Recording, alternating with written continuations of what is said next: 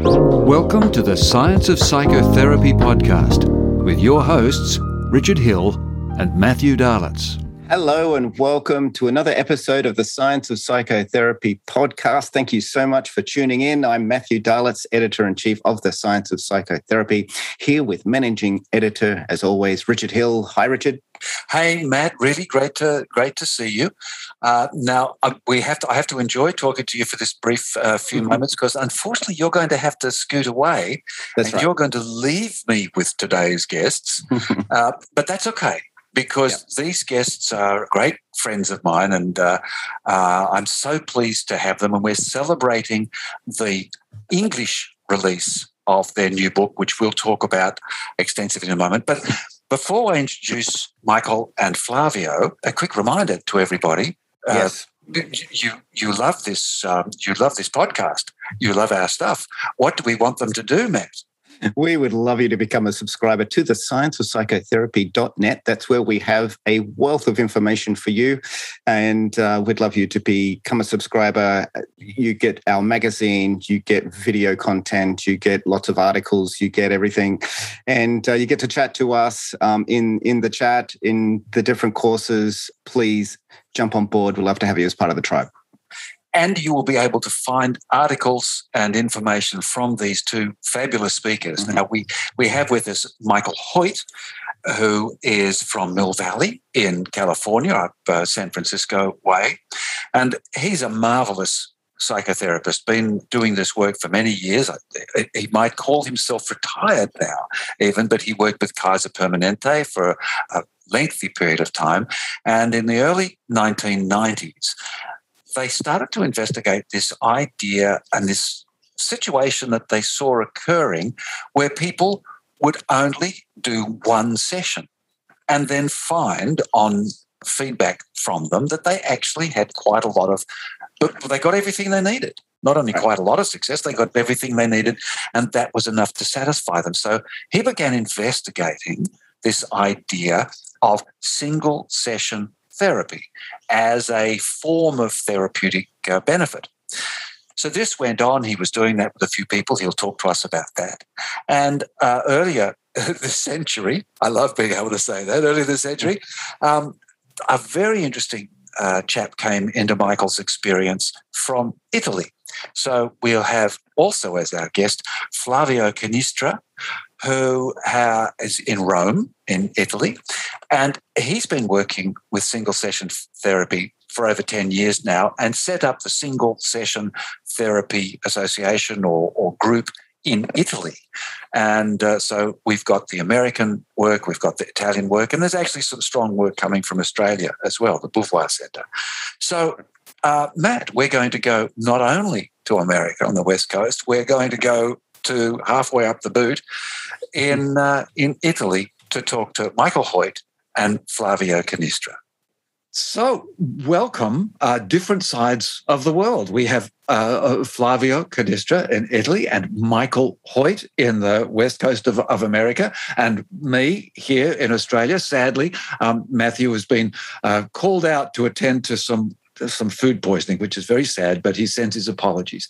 But welcome, gentlemen. Thank you so much for joining us. Oh, thank you, Richard. That's beautiful. now, we are here.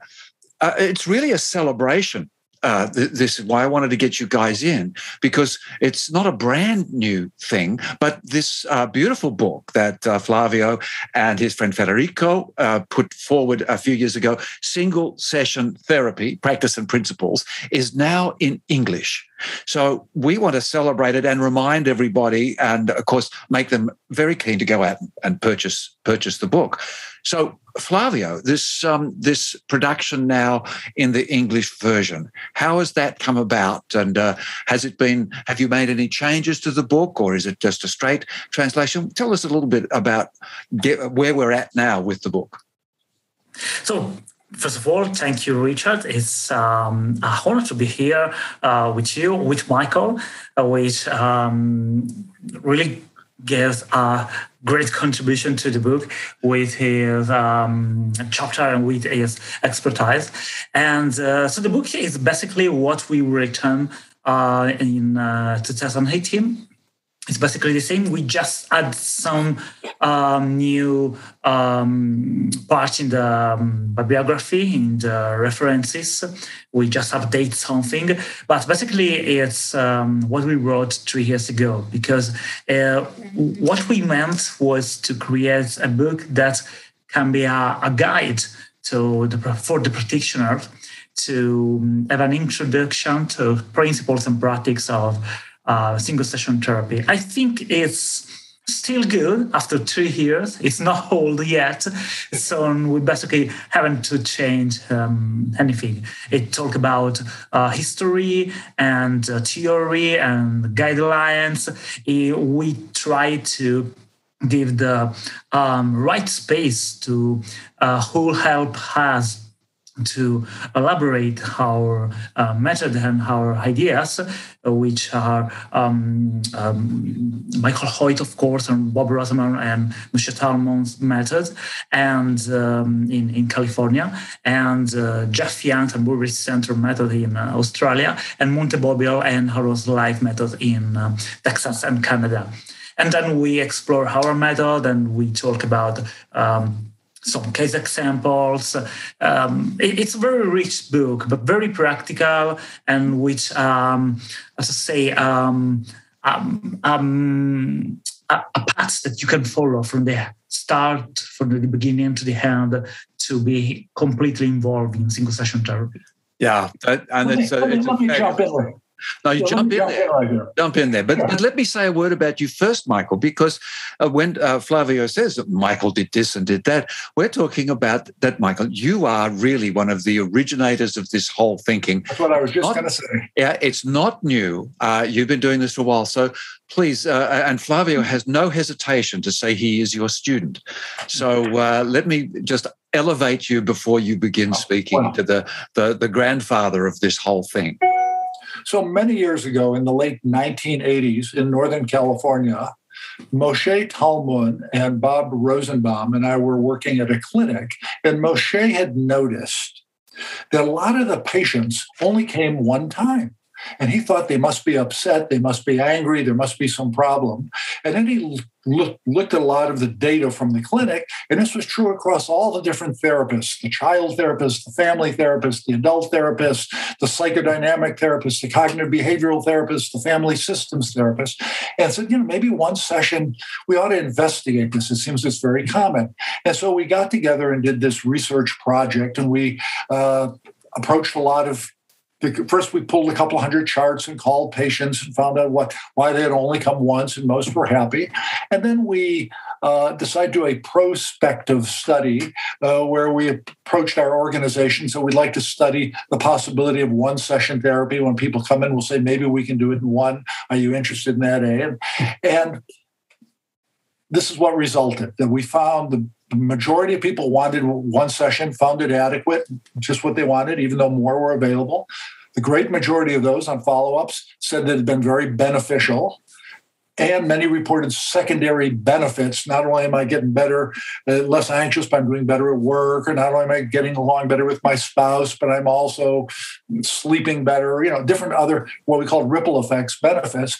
And it was not an experiment, but it was a um, we we did not randomly assign people to one session or longer. With everyone, we said, uh, let's see what we can get done today. Maybe one session will be enough. Are you interested in that? And we found, even though it wasn't an experimental assignment, there was no difference in outcomes between the people that continued and the people that only had the one session. Now, one of the things that I find fascinating about this, uh, I just want to say, Norman, I've mentioned this already when we were warming up, but I woke up this morning thinking about this uh, that we were going to meet today, and Flavio's in Rome, and you're in Sydney, and I'm here in Northern California near San Francisco, and that we would be communicating around the world. When Bob and Moshe and I did this study in 1988 to 1990, and the first book came out, Moshe Talmon, 1990, and then some articles, no one had the idea that we would have three large international conferences. We would be talking all around the world about this. There'd be many, many, many studies since. Um, so when you said a few minutes ago that um, Flavio is some way my student. In some ways, that may be true. He, we've, he's studied some of the things I've been doing, but we're really colleagues. And what to me is so amazing is that what do they say? From uh, little acorns, big big oaks grow. And we had this idea way back when, and now he's doing research in Italy, and we're going to have a conference someday in Italy, and research in Canada, and research in New Zealand, and research in Australia with the Bouverie Center and other people in, in Melbourne and all around. So to me, this whole thing is just like, wow, how did this happen? Uh, I thought we were doing a little research project. Uh, they made me the principal investigator because I had published two or three articles, and they thought maybe we'll get the grant if Michael's name is first. Uh. That was the idea, and you know, since we've all written lots of books and dozens of articles and it's really quite a wonderful thing. And when I got this book in Italian a couple of years ago, I was just so thrilled. This is like, oh wow, look at this. And here's the yeah, they spelled my name right. That's good. Oh good. Yeah. yeah, they did, but not just the history, but look at all this, the developments in the different places in Australia and how they're doing it in Italy. And so I just think this whole thing is a one a wonderful the basic finding is that one session can help lots of people. Not everybody, not all the time, but given a choice, many people want to come for one session and find it beneficial.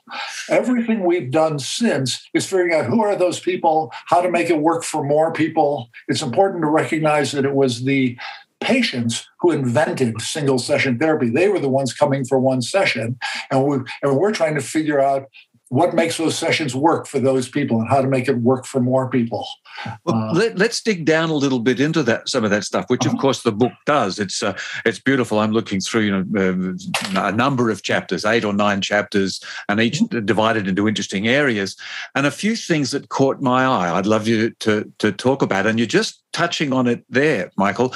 Um, but you have a, a, section that discusses the single session mindset. So this this mindset that uh, that the the what is it? The patient possesses it. The therapist possesses it. What are some of the just to uh, expand a bit about that? That the nature of the. the I am the so glad that approach. you're asking that question because in the new book that just came out in English one, the best one of the best chapters in the book is by Flavio on the vital role of the therapist mindset. Yeah. Take it, Flavio. yeah. Um, yeah, I, am I'm quite pr- proud of um, and honored of that chapter, uh, which is in the book Single Session Thinking and Practice in Global, Cultural, and Familial Contexts, edited by Michael Hoyt, Jeff Young, and Pam Rycroft.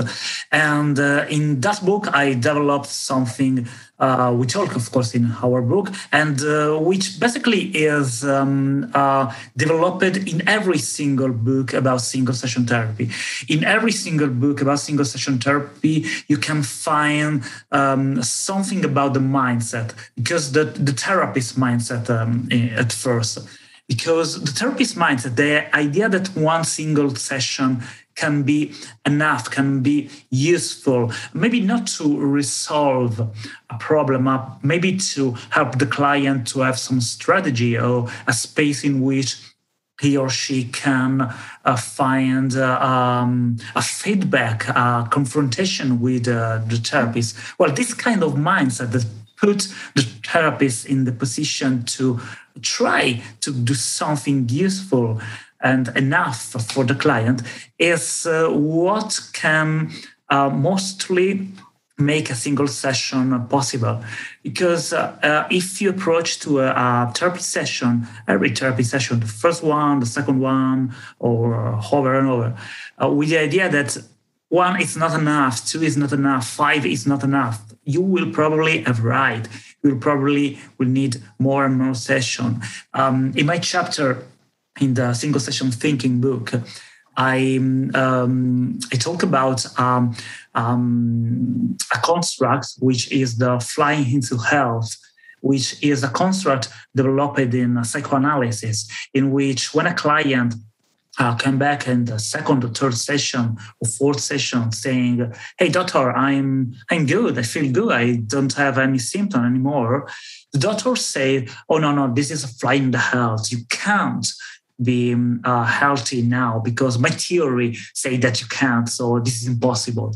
And in single session therapy in a way the therapists adopt a different theory but it's more appropriate to say a different mindset. The mindset that say that maybe one is enough and if not you simply have any other session to accomplish your your goal to to help the client and Michael, this is something when we've discussed it, uh, you you've said to me that certainly single session is the possibility, but that doesn't necessarily mean that you have to get everything done in, in one session, and, and and you're failing if you if you go into two. So it, there's there's a, there's a scope in the whole process that uh, I think that's, that's still about the useful client. and important point. We're not saying only one session, but one at a time. You approach each session as though it might be the only. You might ah. say to the person, "Are you interested in seeing if we can get enough done today that you, you may feel it's all, all you need?" Needed was to come this one time. Oh, yeah, I'd be interested in that. Flavio mentioned the therapist mindset. Something we have not talked much about in the literature yet is the client's mindset. And I think clients come in wanting help now. If you say, "Oh, I think you need to come once a week for a year," that many I only I only need some help figuring out how to discipline my kid, or how to sleep better, or how to get along with my partner, or uh, you know how to stop drinking, or they may not want to come every week or twice a week or whatever. So I think in some ways we're capitalizing on the mindset of the client who's oftentimes is ready to do something. It's not just getting an idea but are you willing to apply it? How will you use this? Uh, there's been a lot of discussion about theory whether this theory you know the mindset is determined or the attitude is another word for it or the pr- perspective is determined by the theory. Uh, our friend bill o'hanlon and another guy named jim wilk way back in 1987 wrote a book and it's very part of it was very funny when they talked about single session therapies. And they said somebody can always question it because they can say, well, it worked in practice, but does it work in theory? you know, like, like somehow, so what if you got good results and the person's happy and they don't seem to have a flight into health, meaning they're going to be having all the same problems in three weeks? It, it lasts, it benefits them. What do they know? You know, they're, they're only the patient. I'm the doctor. I should decide uh, I'm, I'm, trying to be facetious, where you know the customer is right, and particularly since therapy is largely getting people to use their own skills and resources. It's not us doing yes. something to them, putting it into them. How many uh, how many doses do you need before you'll have enough? Yeah, yes. Uh, this interplay uh, is, of course, has been talked about more and more. You know, the the client therapist relationship, um, but but certainly as it goes through, and in the book here, there is a, a, a, a an attempt to give you some frameworks. And I noticed here, uh, which caught my eye, was that there are three methods uh, and perhaps we could talk about that for a moment. And then, uh, but also additionally, that's that's developed and sort of evolved it itself. And there's an Italian method. Can we just have a brief discussion about these uh, these methods? Perhaps start with you, Michael, and then uh, Flavio talk about the uh, the the changes that developed uh, and grew into the Italian method. I'm fascinated by developments that that, yeah. the, that the theorists make. Yeah. Well, you know, one of the things that started us off back in the late 1980s, I was very involved with something called redecision therapy. It was Bob and Mary Goulding. It was a form of TA Gestalt therapy that they had invented. Um, Moshe had been doing, had just finished doing some work with Salvador Minuchin, and he knew Minuchin quite well in family therapy. Uh, Bob was very interested in lots of things, as he always has been, including uh, Ericksonian hypnosis. So we came to it without one method. Single session therapy, there's certain methods that seem more useful solution focus, narrative, some strategic, some Ericksonian ideas. Those are useful. But we came to it with the idea of single session therapy is really a delivery model it's going to be one session. And then the therapist can do lots of things within that one session. Uh, the first cases of single session therapy that we could find in the literature were reported by somebody called Sigmund Freud. Oh, that guy, yeah. That guy, yeah, you know, and, and there were single sessions with Gustav Mahler, the famous composer. They were both in Leiden, Holland at the same time. Mahler said, Can I have a meeting with you? And they walked around the canals for a few hours talking about Mahler's problems with his wife. Uh, and it seemed to fix problems or help him a whole bunch. Another, Freud was in the Alps on vacation with his family, and there was a, a teenage girl, Katerina, and she was the innkeeper's daughter. And she had some emotional problems. And Herr Freud, might I speak, Herr Dr. Freud, may I speak to you? And they had a meeting. It was one session. Uh, so it started, if you want, psychodynamically. And when you read the literature, uh, there's every approach you can think of. There's EMDR and there's Gestalt therapy and there's psychodynamics and cognitive behavioral and different forms of strategic therapy. So I'm interested to hear about the Italian method uh, uh, and, and the other methods because I'm making an argument that while certain methods are more useful and they're more empowering of the clients, uh,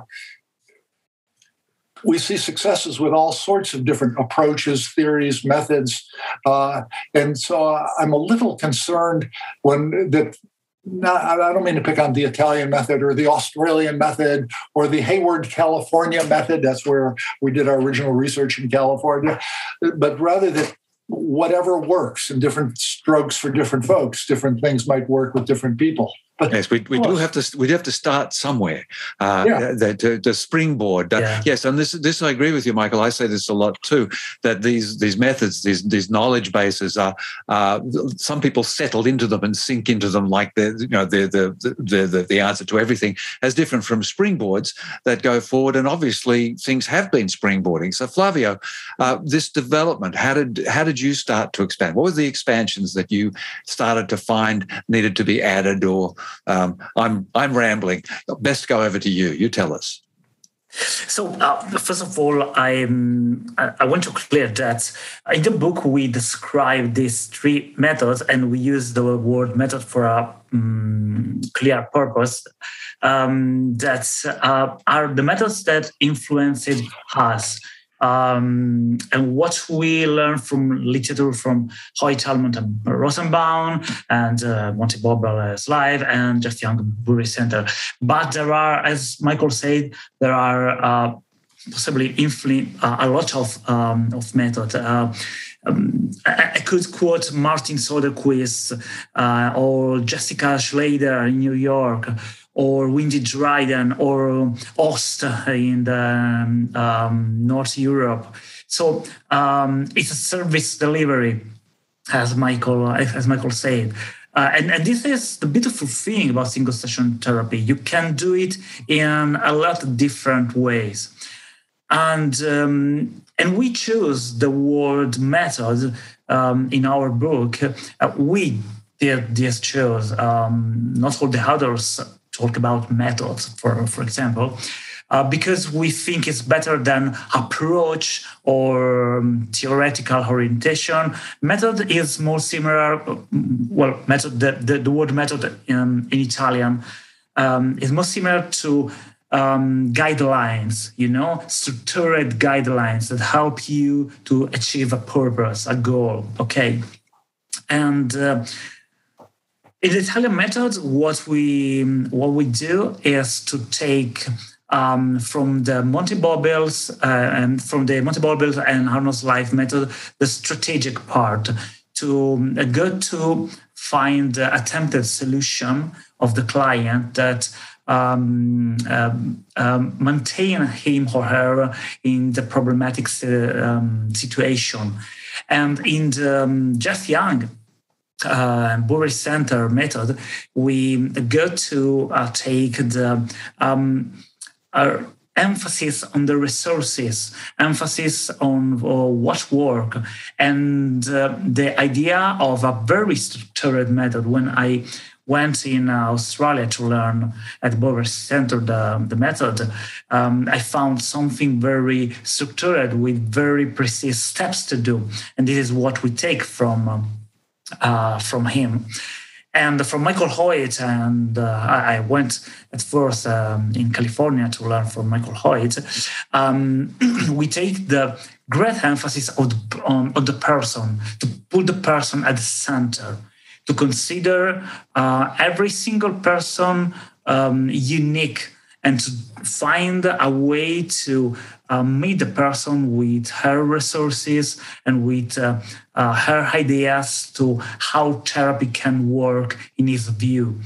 Um, so I think that the Italian method is a mix, a mix of these three ways to do um, to the single session therapy. Not very original in a way, uh, very functional, and uh, we also put um, a different emphasis on communication. Uh, this is because we needed to um, adapt what we learn around the world for the Italian culture. You know. Um, that's basically what we do in a way in in in a side uh, on a side to block what doesn't work, and on the other side to put the person at the center and enlarge their uh, resources in uh, helping the therapists with a very structured uh, method. And I think that there's an interesting analogy and metaphor that, that I've, I've, often used with this is actually going back to early days of songwriting of uh, the greats Carole King, Neil Sedaka, and those guys. And they would just, you know, be thrown into a room and say, you know, don't come out until you have a hit record, you know, to have a hit song. And so sometimes they would have this amazing, creative, totally unique experience. But other times they would get stuck. And so they would just go back to a, a few basic chords chords, their sort of familiar chord pattern, which I could relate to being the method, a method. And then from that, emerged these extraordinary, um, totally unique and uh, improvised melodies, which of course has led to what is a very, very funny uh, comedy routine by a, a group of uh, comedians who have the four chord song and they play about 30 of these famous uh, so, uh, songs.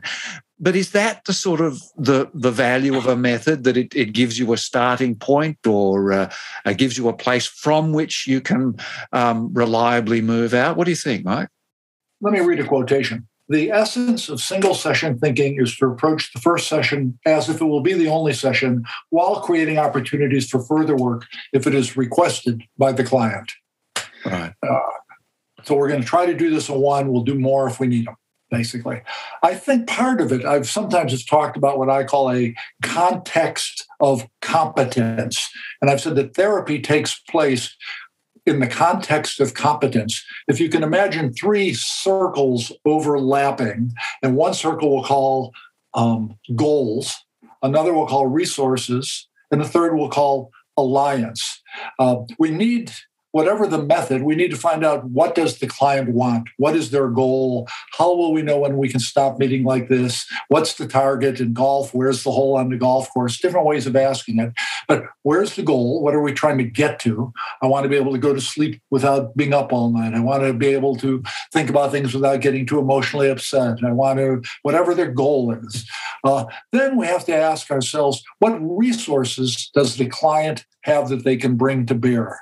Exceptions to the problems, talents they may have. Erickson talked about uh, uh, um, bringing skills from one area into another, generalization, cross cross competency transfers, that kind of a thing. And then there's the alliance. If people could figure out what they want and how can they solve it on their own, they would not come and see us. So I'll think yes. a lot of the alliance is us helping them att- figure out where they want to go and how to get there, how they've gotten there in the past, how other people they know yeah. have gotten there, how they could get there. And so we're trying to use the alliance, our relationship, largely to inspire them, to encourage them. Uh, to use my golf metaphor again, we try to hand them one of their clubs and say, you know, it sounds like that worked pretty well with your boss. Have you thought about doing that with your sister? Uh, well, how would that go? Rather than us telling them what to do, mostly looking for exceptions to the problems, times they've been able to handle things. so I think the different methods, when I, I hear about them, because now I've been kind of uh, I've been thinking a lot about strategic therapy and, and, some other different approaches is trying to ask so where do they get to who figures out what the goal is and how do they find out the client's resources you know even the word client um, i know in australia you say client and even consumer mm. and in a lot of places in the states they still say patient uh, i'm not sure how it's done in europe as well, in italy or in other places in europe but the idea of patient was the medical model, and they have to be patient. They'll tell us what's wrong, and then the doctor will fix it. Be patient. Yeah, be uh, patient. it comes from Greek and Latin words patiens, meaning suffering, uh, where the client sounds more egalitarian, more they're a client, they've hired us to do a job, we're working with them. Uh, so I think it's important, though, that we try, whatever the method, to, to help the client figure out how they can get to where they want to go as soon as possible. Uh, maybe yeah. in one session, maybe not. I think there's there's another thing, Michael. If I can stick with you for a second, uh, because in uh, I've had the great pleasure to attend a number of your your presentations over the years. Uh, so my awareness of this is is is um, uh, is been enriched by those things. But you also describe a linear, a, a sort of a sensitivity the client, the therapist is it useful for the therapist in looking at the linear progress of of a session that uh, that gives them an insight into the the progress and the, the comfortability or the success or the effectiveness of what they're doing? Can you expand on that a little bit? I think there's pre-contemplation i mean there's a, before the therapy begins when we first meet with the person we what decided you to come now? What's your goal? What problems are you having? When things are better what does that look like? Then we do change however we do change uh, however we try to bring about change whether it's bringing forth uh, feelings that they have neglected uh, changing parts of the narrative, helping them see certain strengths they don't have, uh, trying to not allow them to continue the problem. That continue. Uh, there's different ways of approaching it. Uh, then there's some part later in the session where we're talking about how they're going to apply this in their life, what's the take home message, the next steps, uh, and then dis- discussing whether this has been enough and how they will use it. This morning, I was reading something that Michael White, the narrative therapist from Australia, had written, and he talked about it is not just rewriting the text or the narrative, it's the performance of the new text that, cha- that changes people's lives. So, how are you going to use this? How are you, yeah. what is this mean to you. It's not enough just to say, oh, there's a different way to think about it or look at it, but will they actually embody it? Will they move into it? Will, will they use it? Yes, uh, I, I, I must. I, I've got a, a, recent client who's had about thirty years of therapy, and um, and I was absolutely astounded because we did exactly that because I been to Michael Hoyt lectures and I'd been following the process and also Dine and uh, uh, Deci and Ryan and, and self-determination theory and so on and so forth, which are fabulous. But this idea of implementing, which is, uh, again, Ernie Rossi talks about that, she found that a totally surprising uh, uh, comment that she's saying, Oh, yes, I've made all these realizations before. And the therapist would say to me, Oh, that's wonderful. I'll see you next week. Uh, and, and I said, Oh, that's wonderful. We'll put that into your life and that's it. We're done uh, and it was it was it was an extraordinary. So the, the the extraordinary thing is that there are very very different ways of thinking among therapists, and I think Flavio, this takes us back to where we sort of in a bit of a circular round there of this mindset of the therapist. Yeah, um, what you say um, remind me of a very important thing I learned uh, during the, um, the training with Michael, well, which is to ask to the client what um, he or she thinks about how he or she can solve uh, his problem.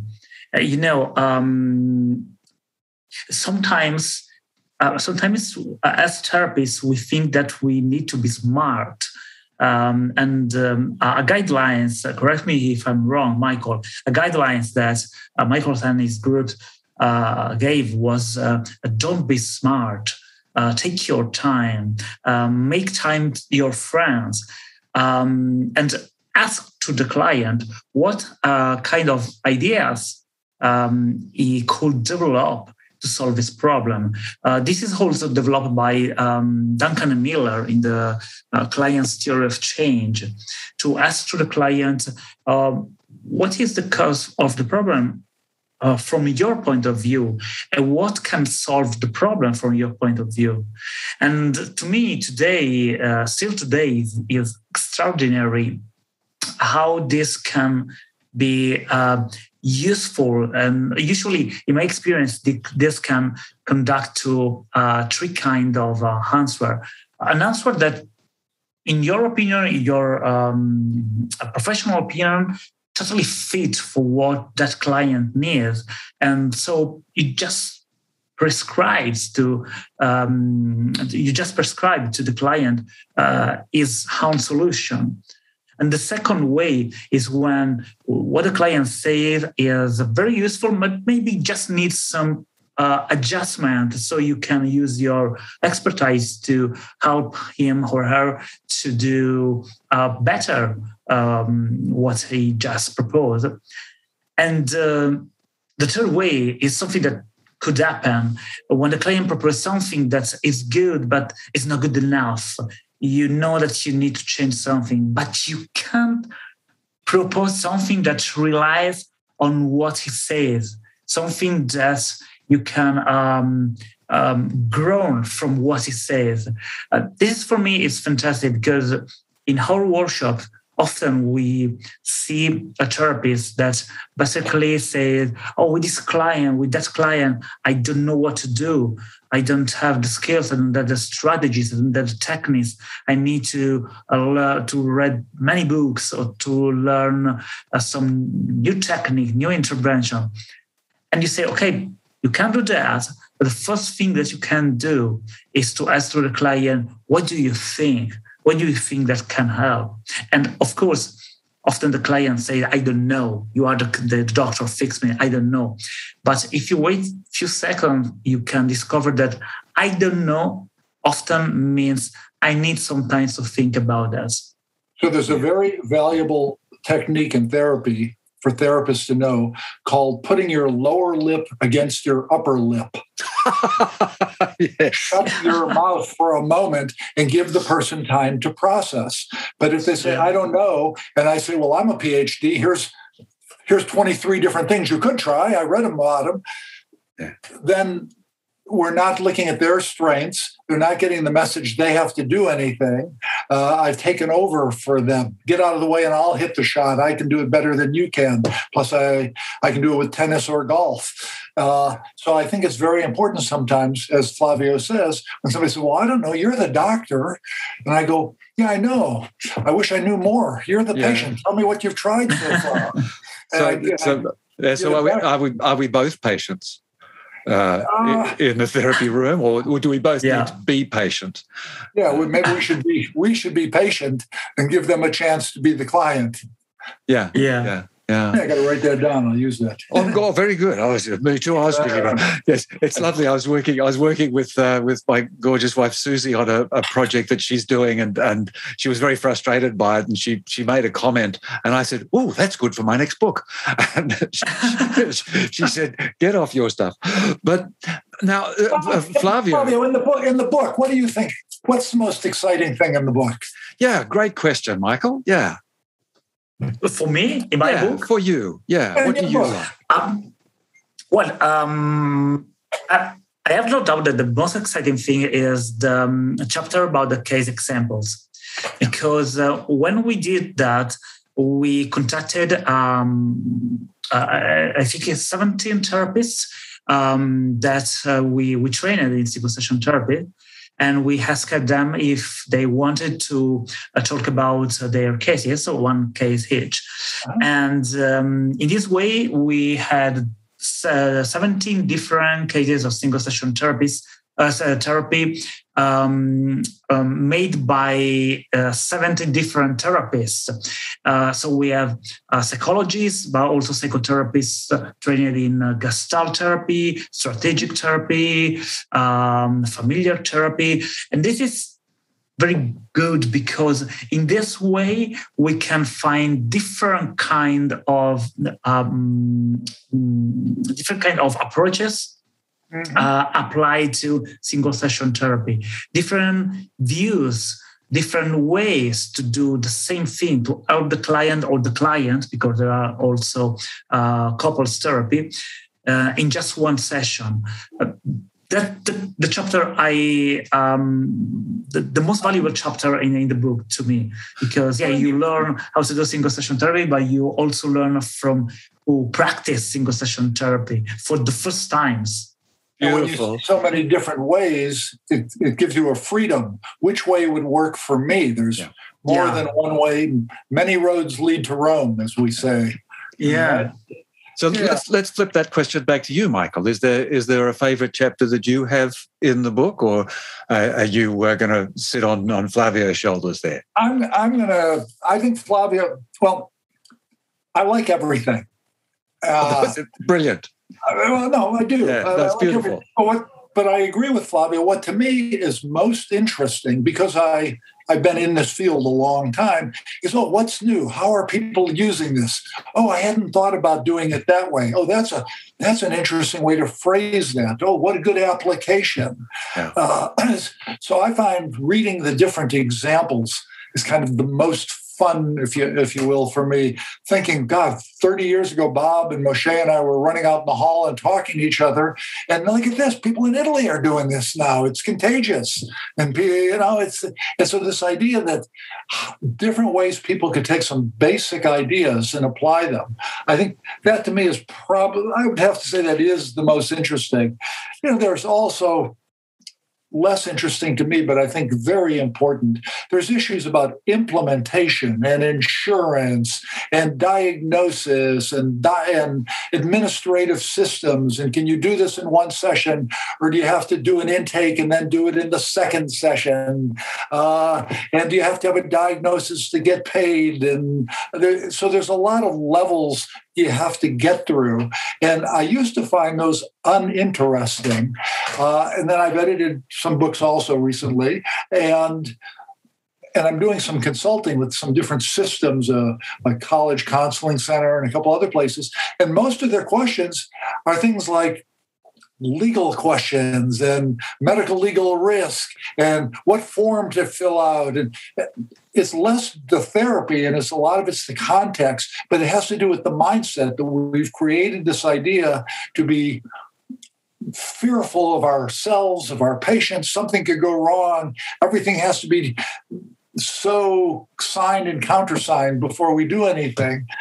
I'm not saying we should be wild or dangerous or anything, but, but I think if we assume that our, the clients coming to us are functional human beings who have managed to stay out of our office for 30 or 40 years. Uh, they, they're, they're competent in some areas of their life. It's a, it's a better way to approach people rather than they're screwed up, they're going to sue me, and I better not say anything. And uh, yes, well, that's that's a that's a really important point, I think, Michael, because I, I do I do hear this. I have I have heard this at conferences where I go to, where I I hear people talking as they leave the room from a particular lecture, saying, "Oh, well, I could never do that because there'd be so much paperwork or so on and so forth. Which, well, which you know, our um, colleagues, our colleagues, uh, Monte Bobele and Arnie Slive have written about common concerns people have about single session therapy, and one of them is I'm going to miss something important. And they said basically you have to ask. Uh, have you been having thoughts about harming yourself, somebody else, or pets? You know, you uh, something like that. And if they say yes, then you have to explore it and treat it like you would in any other therapy. But you don't have to ask 200 questions about uh, depression and suicide and all that. Ask a few basic ones to see if that's an area you need to explore. But we spend so much time on the intake that uh, several people have written that if if the client doesn't come out of the session feeling they got something good from the session, there's not going to be a second session or a third. Uh, God, I just went and told my sad story, and they made me feel worse than I than when I started. And then they said, "Well, I'll see you again next week. We'll pick it up."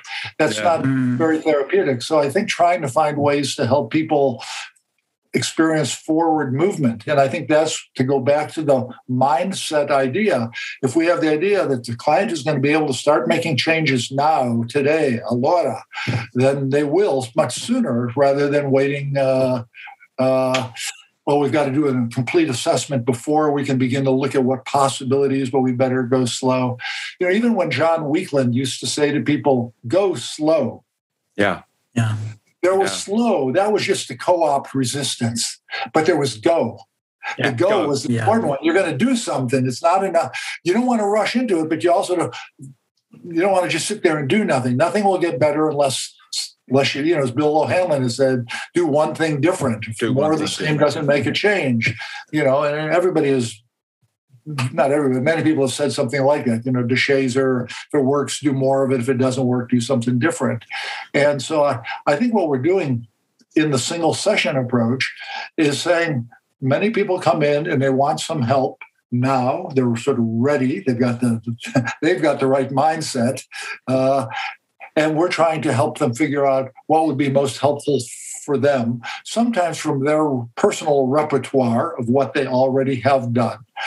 Or they can yeah. borrow from other family members. I said to one woman, "What would uh, who's your superhero?" She said, "Buffy the the vampire slayer." And I said, Well, what would Buffy say to your boyfriend? She knew exactly what Buffy would say. And I said, You just got to channel Buffy, don't you? And she laughed. Said, I can do I can do that. And so it could be a supernatural figure, or what would Jesus say, or what would Buddha say, or what would uh, you know your favorite soccer player or, or, rugby player say? It doesn't so I think helping the person find their resource, uh, what they can, you know, oh, this hand is telling me this and that other hand is telling me that. Well, which one are you going to listen to?